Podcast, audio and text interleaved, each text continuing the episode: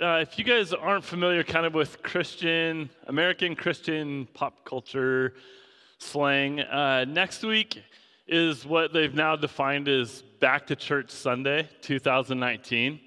And um, it's kind of funny that we have coined that phrase and made a weekend out of Back to Church. And, you know, we live in an area that I, it's beautiful who doesn't want to be outside and enjoy like this amazing creation that God's placed us in here in North Idaho? But we're reaching a season of the year where everybody's sort of returning uh, back to church. And we want to acknowledge that. But the last two weeks, we, we spent some time going back. We talked about a psalm uh, in 128 where we talked about fearing the Lord and doing uh, what He has commanded us to do.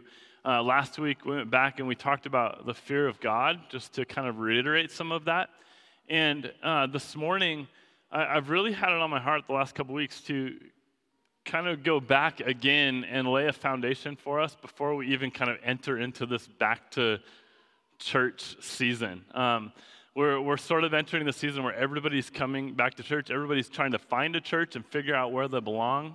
And so there's a lot of visitors, and uh, there's a lot of familiar faces and people that just haven't been around in a while. And I, I just had it on my heart the last couple weeks that I, I think it's important for us to define uh, what the church is and what the purpose of the church is. Um, and, and so I, I, feel like as a church, uh, if you're new with us, or maybe you've been with us for a while and you've never heard us define this for you, um, you don't know who we are and what it is we're trying to create and what the way we see Scripture and what Jesus' purpose for the church is.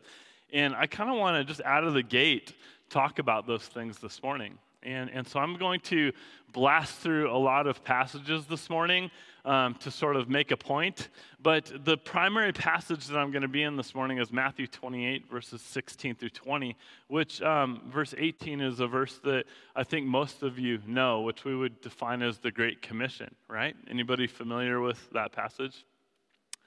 And so I want to dig into those four verses this morning and camp out there. Um, and again, I, my, my, my purpose this morning is I, I want to define um, what the church is and why the church exists.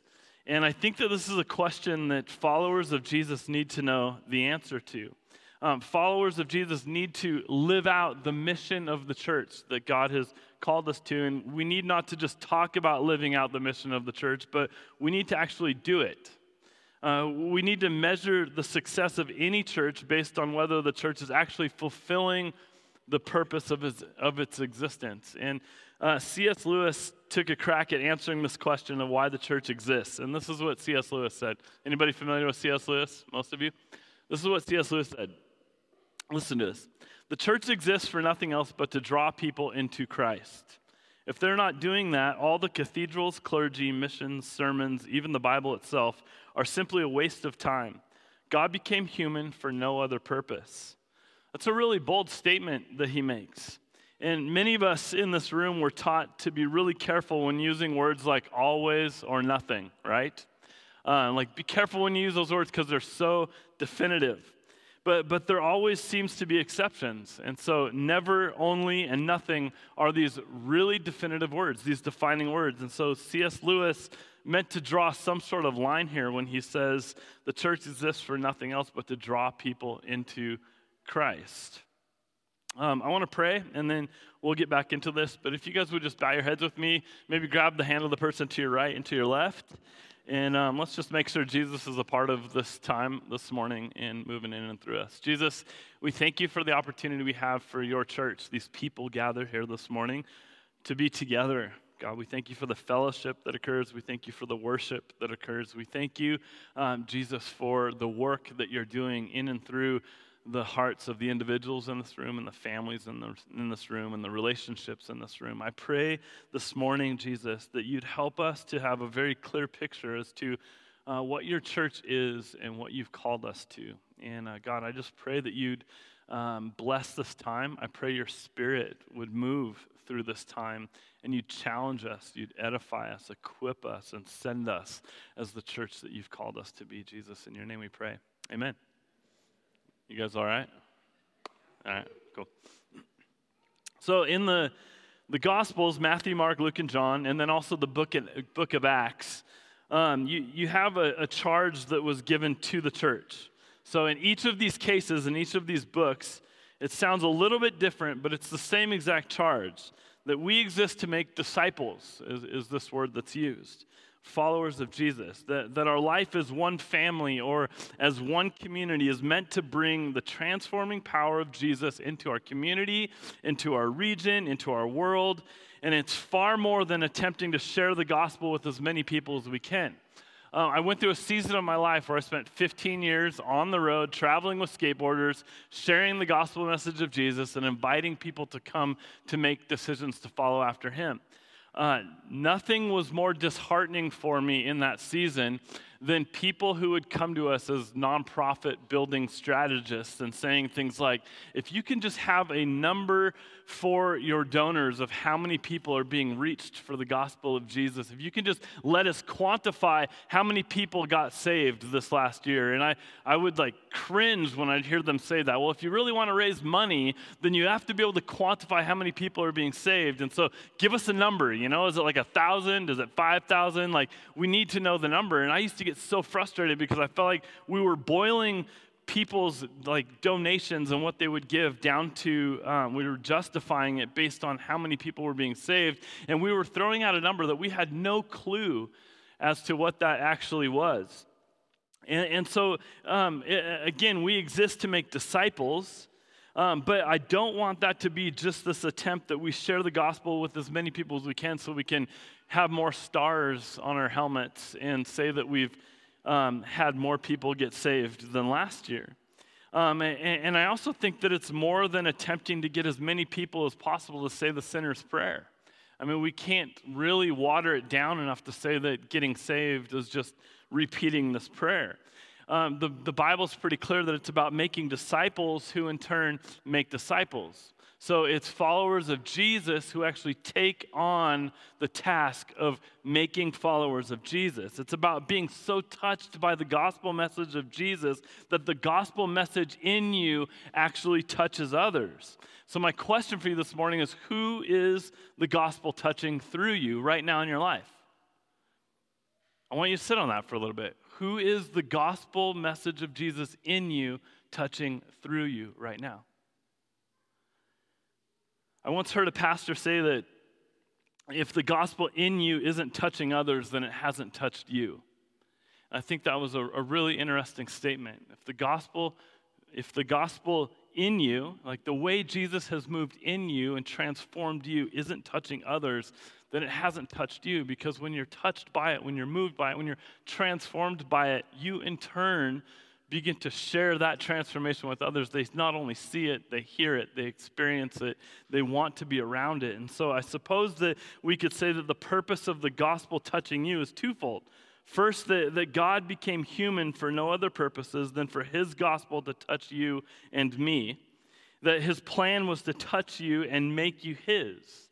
And then, second, that the gospel in us is now meant to touch others. That the purpose of every sermon you hear, every book you read, every encounter you have in the scriptures is not simply just to give you enough for your day or your week so that you can make it through, because that would mean that the whole purpose of the church is about you. But it's not. The, the, the purpose is to strengthen you for the purpose of serving Christ in the world that, that others' lives would be changed and transformed through you, that you be touched by the gospel and the gospel would touch others through you. And so, again, as, as we approach this fall, it's this time that we usually joke about people coming back to church, especially in the area that we live in, which has so much to offer.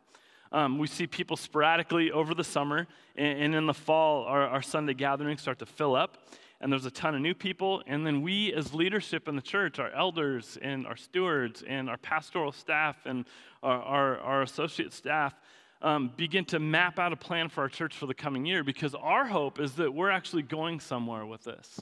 Like, if we're just filling this room on a Sunday to give a, a good worship time and a good message so that you can go home and just be the same as you were when you came, then we aren't really fulfilling the purpose that God has called us to, which is far deeper than to just provide a source of entertainment on a Sunday morning. And so I want to get a little bit real this morning and help lay a foundation for you of where what we think the church is, believe the church is, and where we believe Jesus is taking the church, what his purpose for the church is, so that you understand what you're ascribing to, what you're a part of here in Anthem Coeur d'Alene. And so, uh, again, I think it's good that we're all on the same page. So I want to start with this simple question this morning then what is the church?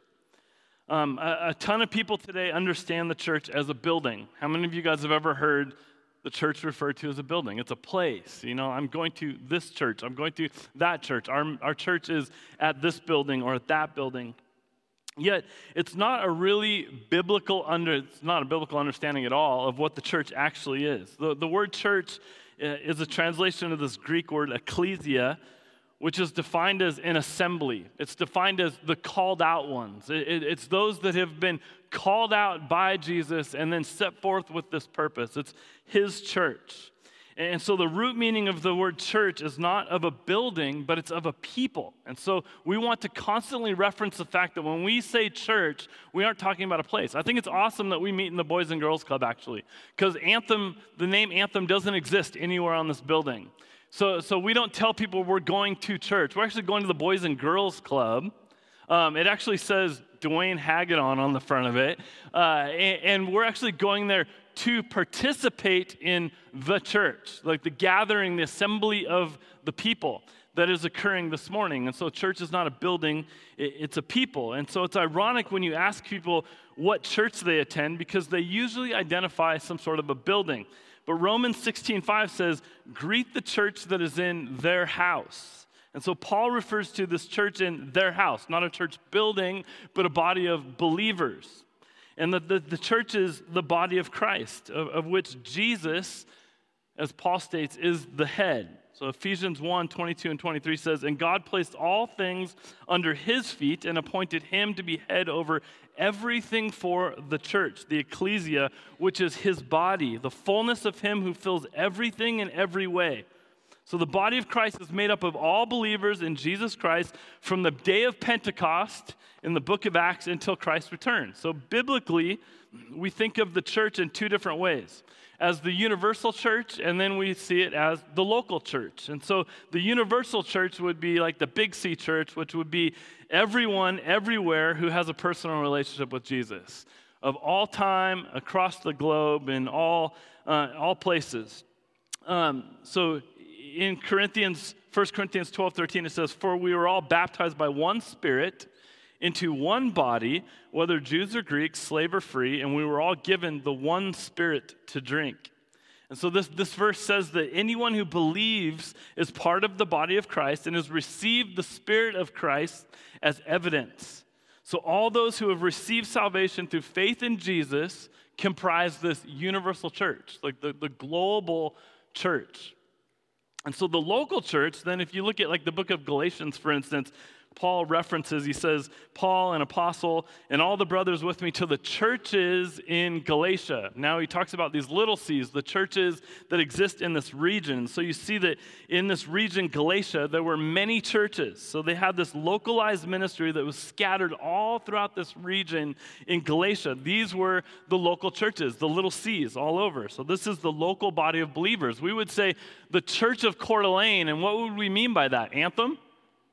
No, we would mean like the cause, and we would be talking about real life. And like, think of the churches that exist downtown. Revelation Church, like there's a handful of churches downtown. We would say the church of downtown Coeur d'Alene would be these handful of churches that exist down here, but we all comprise the universal church, which is the big C, the body of Christ. so we as a church do not see the church as a building uh, or a denomination but according to the Bible, the church is the body of Christ. And all those who have placed their faith in Jesus for salvation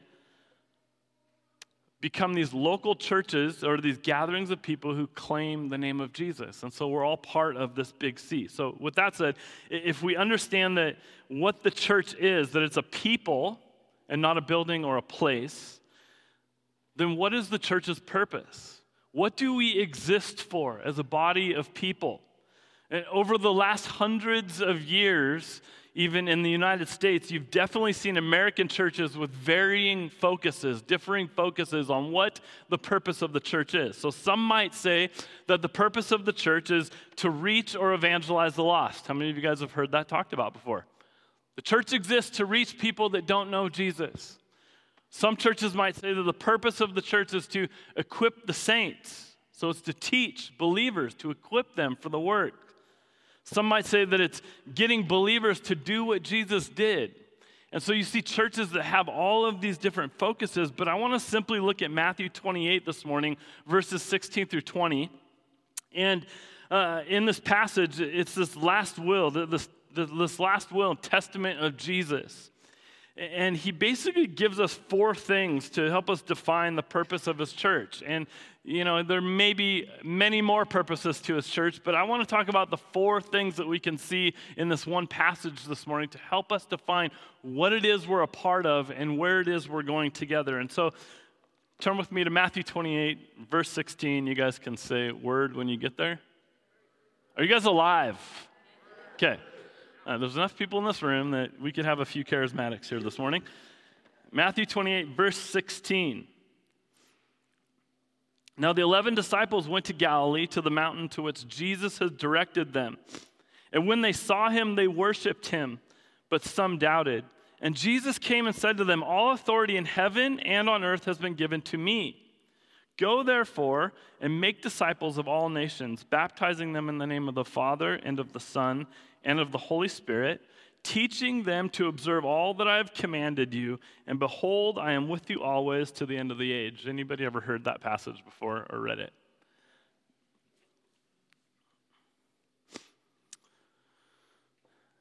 Every day in our lives, we're, we're sort of awakened to these choices that we have every single day. How many of you guys had choices you had to make when you got up this morning?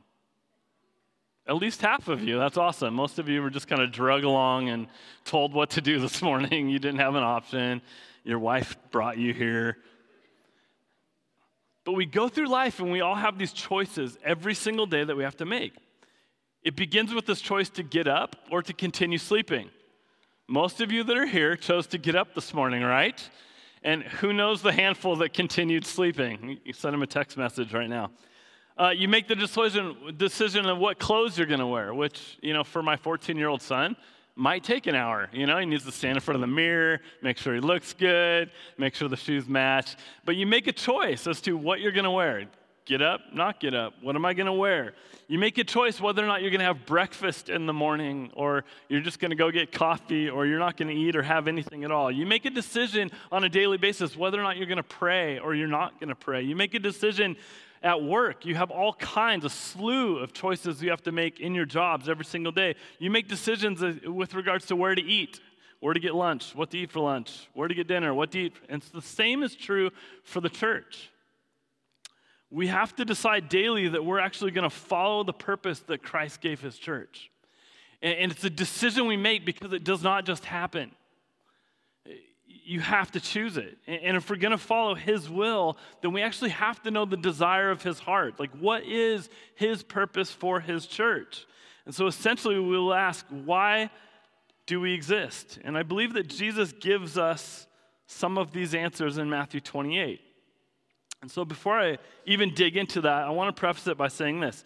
From the beginning of time, what was God's hope for mankind? Anybody? What was God's hope for mankind? That, that man would actually be in relationship with his creator, right? That, that God would actually have a relationship with, with mankind, with, with who he created. But what got in the way of that? Sin. Good job. So proud of you guys. So sin gets in the way of that relationship. We see in, in the book of Genesis, right? And throughout the Old Testament, we see God's continual pursuit of mankind and trying to reconcile that which is broken. God continues to go after man because he wants to give man another chance. He wants to be reconciled with his creation. But God uh, has been this God of redemption since the fall. He wanted to redeem us. He wanted to give us another chance. And so he desired that each individual would be reconciled to the Creator. And so the, the Bible portrays the, the behavior of mankind sort of cyclically. If you read through the Old Testament, from this high point of alignment with God's character and God's will, man's conduct sort of deteriorates and sin increases and gets the best of man. And so sin's fruit is what? It's confusion. Sin's fruit is pain. Sin's fruit is suffering. And then these things begin to grow as these individuals and these societies move farther from their creator. The, the, the farther the chasm gets, the worse sin mounts. And, and, and so then we see in the Old Testament, like harm increases. And eventually, the, the pain reaches this point where people yearn for salvation. They want to be redeemed, they want to be reconciled. And so, God would raise up a man or raise up a woman, this deliverer, that would then lead the people back to Him to help them realign with His will. And so, you'd have this deliverer that the Lord brings people back to Him through. And this is sort of the cycle of redemption that you see in the Old Testament. And so, all throughout the Old Testament, God is providing ways for mankind to be redeemed through these deliverers of sorts. And so, we, we see the Israelites coming out of captivity, coming out of slavery, and being led into the wilderness for 40 years under Moses' leadership. And God institutes this idea of this tabernacle. You guys heard this word before? This dwelling place of God on the earth. This tabernacle is this portable earthly dwelling place of Yahweh. And, and so God used um, th- this place, this tabernacle, this portable tent that's being set up as they're moving, as the place that people could actually engage God. It was through this tabernacle. And so the, the tabernacle was where sacrifices could be offered. It was where worship was given to God. The, uh, people's sins could be atoned for through sacrifice so that they could worship God wholeheartedly. It was all for the purpose of redemption. And eventually, this tabernacle goes away, and then what's built after the tabernacle's gone? Good job. This temple is built, and the temple becomes this permanent place that now the Israelites can come and offer sacrifices. They can worship God. It's a place where they can be redeemed.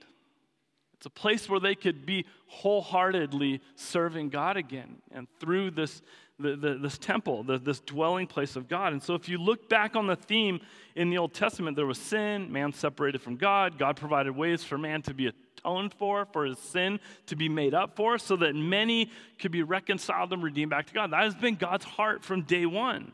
So then you fast forward into the New Testament, and it's really awesome. Jesus dies, and Jesus raises again, and then he leaves what to dwell in his people? His spirit. I'm proud of you guys. This is good. Bible 101 this morning. He leaves his spirit to dwell in his people.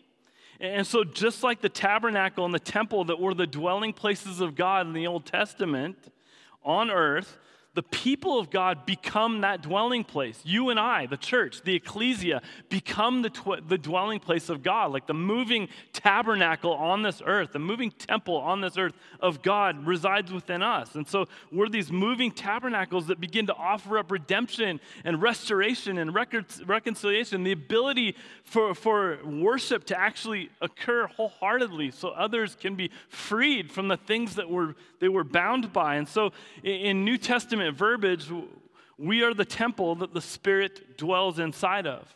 And his church, his ecclesia, is that mode that God actually chooses to provide reconciliation to the world through Jesus. I mean, if that's not insane, I don't know what is that God chose us, the, these weak, broken vessels, to be redeemed by Him in order to be the ones that would withhold, like have the, the Spirit of the living God dwelling in us, that the Spirit of the living God dwelling in us would be something that everybody else would have the option of partaking in as well. Is that not awesome? It changes our perspective a little bit because it's not about going to church. It's not about people just coming to us. It's about the tabernacle, the temple, the dwelling place of God within us, traveling around and moving around. I mean, you want to see our community be transformed and changed and come to know Jesus, then how's that going to happen? Through you. The dwelling place of God, the church. And so, with this understanding uh, that, that his church is his people and that we are the temple, what's our purpose on this earth? And so, I want to look at that, that Matthew section. Um, and I want to I want to break down four different sort of purposes for us as the church. So the, the first one is this Matthew 28, verse 17 and 18, if you guys would read there with me. It says, And when they saw him, they what? Worshipped him. But some doubted. And Jesus came and said to them, All authority in heaven and on earth has been given to me. What does that say? That everything has been placed under Jesus, that he is the head. All authority has been granted to him. What is he the head of? He's the head of his body, he's the head of the church. And so, this is the, the, this first point here is that um, the first purpose, one of the purposes of the church, is to worship God. I think this is the primary purpose, actually, of His church, is to bring honor and glory to Him. It's to worship Him. It's to acknowledge who He is and who we are. We've talked about this the last couple weeks. We have to have our place. We have to know why God put us on this earth to actually being, bring glory to Him. But something came in between Him and us that ceased to allow that worship to occur, didn't it? And it was sin. And Paul refers to it as this in Romans 3:23. He says, "For all have sinned and fallen short of the glory of God." We've all missed the mark. We've all sinned and fallen short of his glory. And so the, the three kind of D's that I want to talk about this morning with regards to worship is this that one, God deserves our worship. He deserves it. It says, All power and authority is given unto me in heaven and on earth. He's deserving of our worship. First Chronicles 16 29 says, Ascribe to the Lord the glory due his name. Bring an offering and come before him. Worship the Lord in, in the splendor of holiness. Psalm 90, 95 6 says, Oh, come, let us worship and bow down. Let us kneel before the Lord our Maker. Psalm 96 9, Worship the Lord in the splendor of holiness. Tremble before him, all the earth. God deserves our worship. Deserves our worship. The second is this is that he actually demands our worship. And for some of you that might sound like a strong word. But God being who he is actually commands our worship. You can't see him, experience him, have a relationship with him, and not understand that he is actually demanding worship from your life uh, Exodus 21 through 6, which we actually went through a couple weeks ago. It says, And God spoke all these words, saying, I'm the Lord your God who brought you out of the land of Egypt, out of the house of slavery. You shall have no other gods before me. You shall not make for yourself a carved image or any likeness of anything that is in, he- in heaven above, or that is on the earth beneath, or that is in the water under the earth. You shall not bow down to them or serve them, for I, the Lord your God, am a jealous God he, he demands your worship. You cannot serve any other God. You cannot give allegiance to anything else. It's only to God Himself. Mark 12 30 says, And you shall love the Lord your God with all your heart and with all your soul, with all your mind, and with all your strength. Matthew 4 10. Then Jesus said to him, Begone, Satan, for it's written, You shall worship the Lord your God, and Him only shall you serve. It's only Him. He commands, He demands our worship. And then the third thing is this that He actually desires our worship. He wants it. He, he, he desires that we would worship him. John 4 23 says, But the hour is coming and now and is now here when the true worshipers will worship the Father in spirit and truth. For the Father is seeking such people to worship him. God is seeking that we would worship him. He, he, he desires that we would bring worship to him. And, and then I want to get into the next three points. So, worshiping God is one of the, the, the, the biggest purposes of the church is to bring honor to Him, glorify Him. But before I get to these next three, three things, I want to make the statement that I actually think the next three things are bringing worship and glory to Him. And he says this in verse 19. He says, Go therefore and make disciples of all nations. The second thing is that we actually need to reach those that don't know Jesus. Our first purpose, worship God. Second purpose, reach those who do not know Jesus because you are the dwelling place of the Most High God. Why do we reach unbelievers, those that do not know Jesus. It's not just about stars on our helmets. It's not just about us feeling good about ourselves and what we've accomplished. It's not about us even sending missionaries out into the neighborhoods to just try to rack up as many saved people as we can. But it's because of two things. Because according to Scripture, people that are not saved, that do not know Jesus in this world, are one, blind and bound. There's a problem. 2 Corinthians 4 3 through 4, Paul says this And even if our gospel is veiled, it is veiled to those who are perishing. He says, In their case, the God of this world has blinded the minds of the unbelievers to keep them from seeing the light of the gospel of the glory of Christ, who is the image of God. That there's something that has literally blinded them from seeing the truth. And you, the church, the ecclesia, are the ones who reveal the truth to those who are perishing, who do not know him. And the second point is this that, they're blind and bound, but the second is that they're condemned. In John 3 18 through 19 says this Whoever believes in him is not condemned, but whoever does not believe is condemned already because he has not believed in the name of the only Son of God. And this is the judgment. The light has come into the world, and people love the darkness rather than the light because their works were evil. Like, if you don't think you have a purpose in the world, it's not just to go get people saved, it's actually to release people from bondage. It's actually to free them, it's to provide a way out, it's to reconcile them with the God that created them. The third thing, verse, the end of verse 19 into 20, he says, Go therefore and make disciples of all nations. He says, baptizing them in the name of the Father and of the Son and of the Holy Spirit, teaching them to observe all that I have commanded you. The third thing is this we have to equip the saved. And I talked about this like several weeks ago with regards to the, one of the things our church feels really convicted about is that we exist as leaders and pastoral staff in this church to equip the saints for the works of ministry, as it states in Ephesians 4.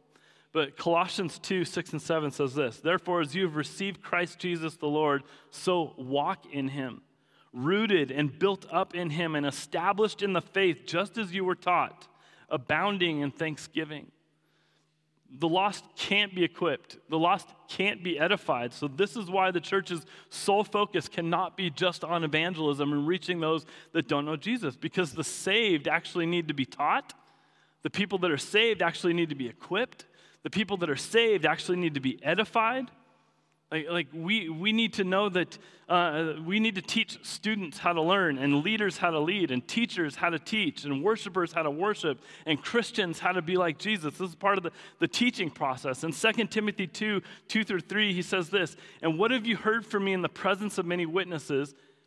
Entrust to faithful men who will be able to teach others also. Share in suffering as a good soldier of Christ Jesus. We need to teach people, we need to equip people and then the last portion, we need to edify others. And this happens in the community of the church, in the body of Christ. It says in Ephesians 4 11 and 12, He gave the apostles, and He gave the apostles, the prophets, the evangelists, the shepherds, the teachers to equip the saints for the work of ministry, for the building up of the body of Christ. What does equipping mean? It actually means giving somebody the tools to do the work that they need to do. It, it means to outfit somebody. It means to equip the ship, is actually, the, if you boil it down to the Greek word, it means to equip the ship for battle. And so this is the equipping portion, but then you've got this edification portion. And what does that mean? Edifying is more than just encouraging one another. It actually means any activity that results in more Christ likeness. One commentator said this When we exhort one another and hold one another accountable, we're prompted to engage in activities that promote godliness. Accountability means we lovingly check each other's spiritual progress. Christ like service ensures that the needs of the church are met, and true fellowship is the interaction we have with each other on a deeper, deeper spiritual level. The corporate nature of edification cannot be overemphasized. Without mutual edification, the church becomes a collection of spiritual weaklings a perpetual nursery for spiritual infants rather than a body or a building. the church has to be taught, it has to be equipped, and it has to be edified. And this is part of your role. A few weeks ago, when we took a collection of like where your gifts are at or where you feel called to serve in the church, this wasn't just so we could get to know you and have all your information. It's actually so that as we pan the crowd in our church, we go, where has God called and equipped certain people in our church to serve his church? Because some in this church are teachers, some in this church are called to teach and equip, some in this church are called to edify and support and come alongside of. We need the body of Christ to play the roles that God has called them to in order for this thing to function as Jesus has called it to. And then the last thing is this, and this is the thing that we will rail on more in the next six months than we ever have before. As we get into the book of Matthew, I literally want to study the book of Matthew for as long as it takes, and I want to go through some of the ways of Jesus, and I want to talk about as a church, as we get to a section, what does it look like for us to live this out this week? What, what, how are we going to demonstrate what Jesus has done for others? Through our actions. How are we going to walk in his ways? And so the last thing is this in verse 20 he says, teaching them to observe all that I have commanded you. So, one of the purposes of the church is to demonstrate the gospel. It's to observe, not just listen, not just be taught, not just take in podcasts and all the videos you can and read all the books you can and fill yourself with knowledge, but it means to observe. And it's really interesting if you take this word observe, anybody know what it might mean in the Greek meaning? It actually means to watch and do. So it doesn't mean to just sit and listen or just sit and watch. It actually means to take what you take in and do something with it. We need, we need to actually be his hands and his feet in our community. Ephesians 4 1 says this I, therefore, a prisoner for the Lord, urge you to walk in a manner worthy of the calling to which you have been called. Ephesians 5 15 through 17. Look carefully then how you walk, not as unwise, but as wise, making the best use of the time because the days are evil. Therefore, do not be foolish, but understand what the will of the Lord is. And the last verse I'll share 1 Peter 2 21 and 22. For to this you have been called because Christ also suffered for you, leaving you an example so that you might follow in his steps. He committed no sin, neither was deceit found in his mouth. We need to be a church that will demonstrate the gospel for the community that we live in. Ask the worship team to come up here. I realize for some of you that this might be like elementary lingo as we talk about what the church is and why the church exists.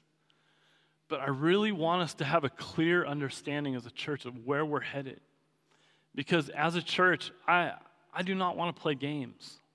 Like, I really don't want to be the guy that can, like, preach a good sermon on a Sunday and then get as many Instagram likes as possible. Uh, Austin does not desire to be a worship pastor that just, like, makes sure good performance is put on for the church every single Sunday.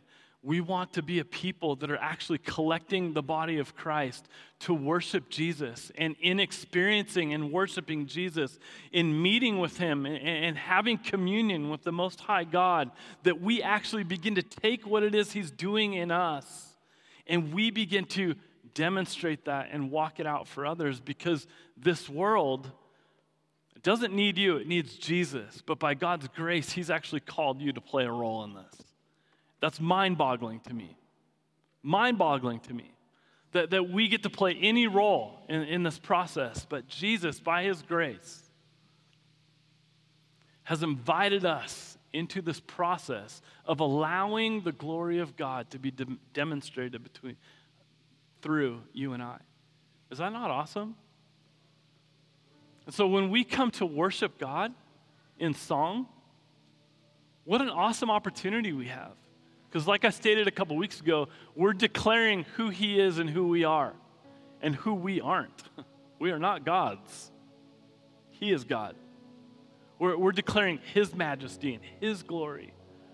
And, as we study the Word, we're not coming here to just hear a sermon and to take this good knowledge and to be challenged for an hour on Sundays and then leave and go home. But we're actually wanting to digest His Word, like eat the scroll, as the Bible talks about. We eat the scroll, we digest it. It's written upon our hearts so that we take this as image bearers of the Most High God to the rest of the world we demonstrate it to them, we teach it to them, we equip them, we lead them to streams of living water. And we live in a world that, if you haven't noticed yet, is dying for some living water. Dying for it. Dying for it. My, my wife and I sat at a, at a high school football game the other day with, um, with our son, and afterwards I was just overhearing a conversation between one of the kids that was out there and his um, his, his, friend and his friend's parents. And uh, some things came out that I just realized man, this kid has nobody. His parents aren't at the game. Um, he's literally going to his friend's house after this. He's staying there overnight. His friend's parents are taking him to school tomorrow morning. Like, this kid needs mentorship. He needs people that will come alongside of fathers that will be fathers to the fatherless. And as I look across this room, I see the older generation and I see the younger generation. I couldn't desire anything less than to watch you older guys and older women in this room empty yourselves into the next generation. I shouldn't have to be the matchmaker. You can look across this room and see who's here and figure out who the Spirit's identifying for you to invest yourself into. It needs to happen.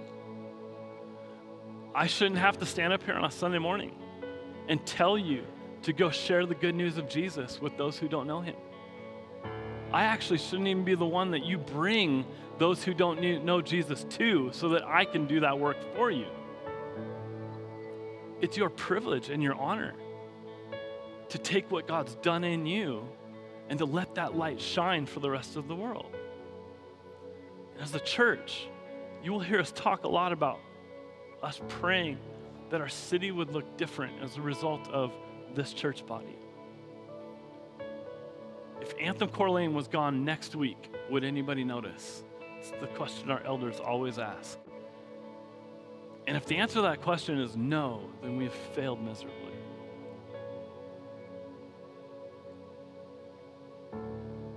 My prayer is not to guilt you into following Jesus, but I hope to shake you up a little bit so that you understand the honor and the privilege of the call that God's given you. That is the church. He hasn't asked you to just sit back and ride the church wave and come and go as you please and get involved as little or as much as you want, but to invest your life somewhere with a body of people who are moving in the same direction because we, our prayer, is that the city would look different as a result of each of you walking out the ways of Jesus Anybody in this room perfect? None of you? I'm the only one? I'm just kidding. We're not perfect people. And that's like the grace story in all of this is that God is taking imperfect people and he's assembling us as righteous people because of what Jesus did for us to be image bearers of the Most High God to the rest of this world. It's awesome. It's amazing. So I want to pray for you guys as we leave. If you guys would stand with me, I'm going to pray and we're going to sing a song. Um, but my prayer is for this purpose here. I sort of think this is a commissioning of sorts because there's a lot of people here. Everybody's kind of back from their summer break. How many of you have felt just rocked by the summer and you're tired and worn out and need some energy? How many of you acknowledge this morning that you have very little in you? You're just emptied? And my prayer for you, as we pray this right now, is going to be that Jesus would fill you up, that He would be all you need, that He would empower you divinely to carry out His purposes on this earth, not out of guilt or compulsion, but out of the prompting of the Spirit of the Most High God within you lay your hands on the person to your right and to your left, and let's pray. Jesus, I thank you for the honesty of the people in this room, some that have admittedly said They're tired and worn out. God, some people in this room are tired of church. They're worn out from the model and the, the form and function of church that we've sort of perpetuated in America. Jesus, we desperately need a new infilling of you, God. We need your spirit to be that which is driving us, not what the world tells us to do, God, not, not, not what entertainment tells us to do or what our hearts want, but what it is you desire for us. And so I'm praying right now, God, that your spirit come upon your people, that you commission us for the work that you've called us to. Jesus, that you would use this group of people in here to be the teachers and the, those that bring edification and, and those that equip, Lord, that you would use this people in here to reach those that don't know you. You would use the people in here to demonstrate the gospel, to walk out the ways of Jesus for others. And you would use the people in here to be the first to get on their knees and offer up worship to you, acknowledging that their lives are empty, that we are weak without you, that we desperately need you, that it's only you, Jesus. It's you you, you. And God, I pray that we would be so bright and shiny because of you radiating through us, not because of our good work. That our city would look differently, Lord, as it sees the city on a hill that cannot be hidden. That as it sees the salt of the earth that you've scattered here in Coeur d'Alene. Jesus, move in your people. Remind us this morning who we are, God. We are your body. And we thank you, Jesus, for your sacrifice for us, that you emptied yourself, that you died for us, God, but you did not stay on that cross, Lord. You rose again, and you say that the same power that raised Jesus from the dead actually lives within us. And so I pray, Jesus, that as we leave this place, we walk in a manner worthy of the calling that you've given us, worthy of the sacrifice that you've made for us, Jesus. I thank you, Jesus, for this church. And I pray, God, for all joy to be unleashed in them. God, I pray for all, uh, all peace to be unleashed through them. I pray, Jesus, that you would use them in such powerful ways that they would sit back and wonder who's doing the work and how's that happening through somebody like me. By your grace, God, we love you. In your name we pray. Amen.